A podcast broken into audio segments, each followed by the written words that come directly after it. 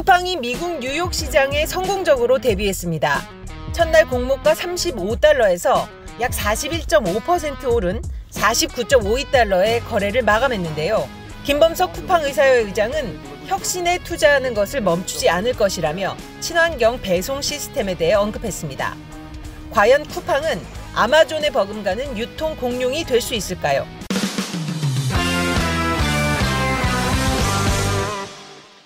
네, 홍춘욱 박사님 모시고 시장 이야기 나눠보겠습니다. 쿠팡의 미국 증시 상장이 이제 초미의 관심인데요. 사실 대부분의 엄청난 비판, 뭐 쑥덕거림 그럼에도 불구하고 이번에 이제 상장이라는 거를 달성을 해냈는데 어떻게 보세요? 피터 틸이 어, 정말 유명한 이야기를 하잖아요. 투자자들의 가슴을 가장 불태우는 음. 한마디의 단어가 있는데 모노폴리다. 내가 이 시장을 다른 모든 기업들을 잡아먹고 독점을 하게 되면 가격을 마음대로 올릴 수 있잖아요. 그런 것처럼 쿠팡이 우리나라 한국의 retail 예를 들어서 뭐 신세계라든가 이마트라든가 현대백화점이라든가 롯데쇼핑이라든가 또는 마켓컬리라든가 위메프 같은 수많은 경쟁자들을 모두 압살하고 독점적 기업이 된다면 그 valuation은 또 나올 수 있죠. 거죠. 과연 유통이 monopoly 또는 과점까지도 될 수가 있을까 저는 그런 생각을 하거든요. 믿지 않으신 건 예. 믿음이 부족하신 거고요.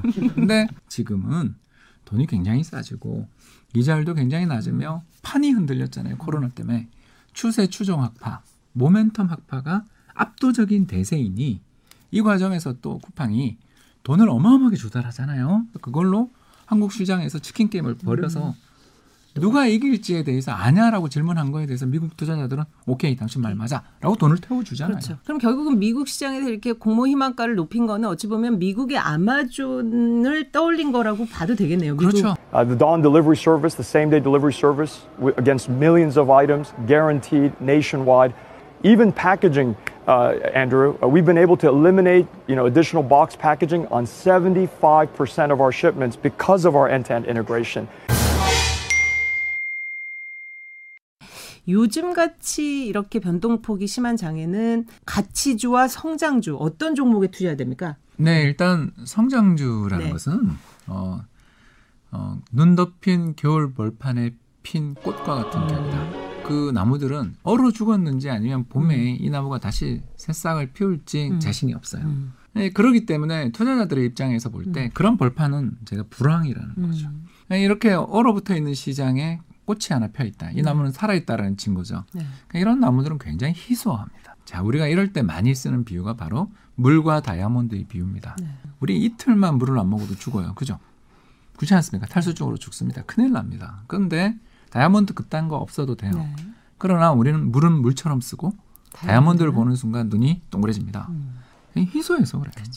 물은 정말 우리의 생명과 바꿀 수 있을 만큼 중요한 가치를 지니지만 흔해요. 반대로 다이아몬드는 어마어마한 압력으로 순수한 탄소가 결정화된 거니까 비싸요. 네. 이 이야기를 그대로 주식시장에 하자면 이렇게 어마어마하게 비싼 가격에 거래되지만 왜 그걸 시장에선 정당하다라고 생각하고 그 기업을 더 사고 싶어 한달이 나는가? 간단하잖아요. 대체제가 없다. 음. 종목을 고를 때는 좀 미래 성장 전망이 있는 회사를 골라야지 싸다고 아무거나 사면 돼? 반대로 가치준. 예, 눈 덮인 벌판에 지금 싹도 못 나오고 있고 얼어붙어 있는 회사들입니다. 자, 그러나 봄이 왔어요. 전부 꽃이 보이겠죠? 피기 시작했어요. 네. 음. 자, 그러면 아까 그 폈던 꽃이 보여요? 잘안 보입니다. 결국 경기가 회복되고 물가가 오르고 금리가 오르는 등 경제 전체가 돌아가기 시작하고 돈들이 돌기 시작하고 뭔가가 움직이기 시작하는 새싹이 움트는 봄이 오는 순간 네. 그 중에서 싼 기업이 최고예요. 중요한 건 잘 대응하는 거니까 제가 지금 막 투자를 해야 되는 게임이라면 반반 섞어치기가 최고다. 네. 그러니까 그동안- 몰빵 투자의 위험성을 말씀하시는 거죠. 그렇죠? 그렇죠. 예를 들어서 삼성전자를 하나 가지고 있으면 반대편에 포스코도 안주 갖고 싶은 네. 그런 마음이 드는 시장이다 정도는 말씀을 드릴 수가 있을 것 네. 같아요. 요새 뜨거운 감자가 바로 음. 전직 직장인 국민연금입니다. 네, 잘하고 있습니다. 네. 지금 50에 가까이 주식을 내다 팔고 있고요. 네. 오죽하면 이 개미 투자자들이 그 앞에 가서 시위를 하더라고요. 수십 조 더 팔아야 된다. 이런 우려도 하고. 근데 또 반대로 생각하면 국민연금 자산이 확보되면 이것도 결국 우리의 노후 자금이니까 그렇죠. 뭐 조삼모사다. 뭐 이런 얘기도 있고. 2018년에 트라우마가 커서 그래요. 네. 15% 정도 주식을 보유하고 있어야 되는 가이드라인이 있는데 네. 그때 20%를 가지고 음. 있다가 주가 폭락을 맞았어요. 네. 기억나시죠? 2018년 2,600포인트가 연말 1,800포인트로 끝난 거. 그리고 2018년 국민연금 전체 자산 수익률이 얼마인지 아세요? 이게 마이너스 0.9%였어요. 음, 네. 이게 국민연금 역사상 최악의 수익률이거든요. 자, 그 매를 맞을 때는 주식 다 들고 있다가 두들겨 맞은 거에 대해서 아무도 옹호 안 해주다가 음.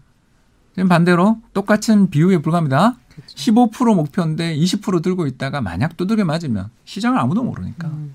그때는 또 보호해 주실 거냐는 거죠. 그렇죠. 자꾸 연금을 뭐라 그러면 안 되는 게 연금에 계시는 운용 멤버들은 정해져 있는 가이드라인 따라서 그렇죠. 운용하는 사람들이고 목표를 더잘 음. 수행하느냐를 가지고서 인센티브도 받고 아니면 혼도 나고 음. 그래요.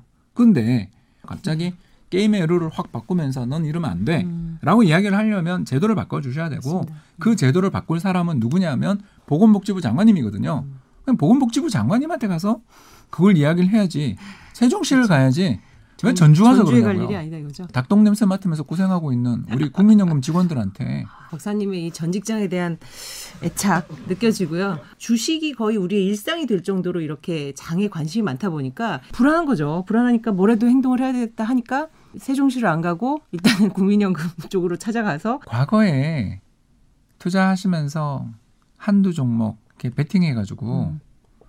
어, 그렇게 큰 부자가 되셨냐라는 거죠. 음, 주식 시장에는 두 가지 세력이 있어요. 첫 번째 세력이 뭐냐면요. 추세 추종 세력이 있어요.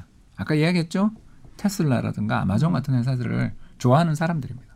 이 회사들을 성공을 하면 100배 주식이 돼요. 음. 잠재력을 가지고 있는 회사에 대해서 잘 가고 있는 회사가 세계를 지배할 거라고 믿으시면 그 회사에 대해서 집중적으로 투자를 하고 음. 계속 그 회사가 잘 되기를 관리도 하고 뉴스도 follow도 하시면 돼요. 음. 자, 다른 한편에 어떤 세력이 있냐면 평균 회귀 세력이 있어요. 음. 평균보다 저평가돼 있고 내재 가치보다 싸게 거래되고 있는 기업들을 사서 시장이 돌아서기를 음. 기다리는 길목을 지키는 투자를 해야 된다라는 이 양대 진영이 있어요. 둘 중에 어느 게 맞는 것 같으세요? 그러니까 이게 투자 철학이라고 저희가 불러요. 그럼 제가 묻는 거죠, 여러분한테. 우리는 시장을 바라보고 있는 view, 관점이 있어서 이거에 대해서 고민을 하면 그렇게 화가 날 일은 좀 그러니까 적지 않겠는가? 자신의 투자 성향에 대해서 일단 판단을 해보라는 뜻인 것 같아요. 누가 맞다고 저는 몰라요. 그걸 알 수 있으면 전 이미 그죠 돈 많이 벌어서 은퇴했지. 네. 어, 우리 별로 출연료도 얼마 안 주시는데요. 와가지고 제가 이렇게 방송하고 있겠어요?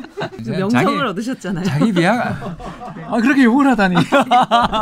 그 불안에 대해서 하나 마지막으로 여쭤보고 싶은 건 사실 요새 증시를 얘기하면서 이렇게 마인드 컨트롤 얘기가 많이 나온 적은 처음인 것 같아요. 여러분한테 그냥 편하게 네. 말씀드리겠습니다. 자산을 한쪽에 베팅하는 거는 저는 이제 못하겠어요. 음.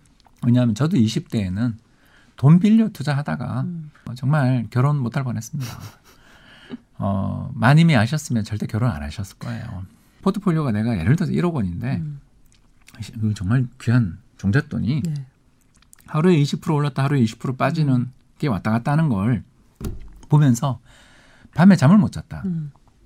저게 이걸 저희들은 베개 테스트라고 부르거든요. 네. 베개에 머리를 딱 뗐는데 음. 오늘 내 계좌가 생각나더라 자꾸. 음. 그러면 지금 투자는 위험하게 하고 계시는 거예요. 그러니까 잘 자는 사람도 있어요. 아주 드물지만 제 주변에 정말 부자가 된 친구들은 음. 공통점이 특성이 잘 자요. 무던한 친구들이 주식 잘합니다. 음. 아, 샀으면 그거 잊어버려야지. 음. 내가 돈 필요할 때 쳐다보면 되지. 그걸 뭘 그렇게 판단해서 샀으면 됐지. 뭘 봐. 저희 주- 주변 선배도 계좌 비밀번호를 몰라서 못 팔았는데 주식 삼성전자가 이틀 새 몇 퍼센트가 올랐다. 뭐 이런 말씀을 하시더라고요. 이 이틀 새가. 아니고 이제 2년 새 정도로 예를 바꾸죠. 네. 제가 베팅을 했던 자산의 가격이 그렇게 출렁거리는 것에 제가 잠을 못 자는 스타일이더라고요. 제가. 그래서 초조감과 압박감 때문에 회사에서 일도 안 되더라고요. 음. 자, 그럴 때 어떻게 해야 되냐? 그냥 나눠야죠. 네. 그럼 어떻게 나누냐? 간단합니다. 음. 반대로 움직이는 자산에 나누라. 그렇죠. 예를 들어서 내 계좌를 열어봤더니 한국 주식에 투자해 놓은 건 3천만 원이 되고 네. 미국 주식에 투자해 놓은 건 7천만 원이 됐다. 아, 예를 들어서 환율도 급등하고 거기 금리도 잘 줘서. 네. 자, 그럼 어떻게 하냐? 국민연금이 했던 것처럼 하면 됩니다. 리밸런싱. 미국 달러 자산을 차익 실현 2천만 원 해서 지금 폭락한 한국 주식 2천만 원 저가 매수 물타기. 또 언제 시장이 어떻게 어떻게 될지 모르니까 그때를 대비한 자산 투자가 될 수 있다는 네. 거죠. 다음에 또 저희 중요한 주제가 있을 때 또 모시겠습니다. 한번 나와서 또 자세한 얘기 들려주시기 바랍니다. 오늘 감사합니다. 감사합니다.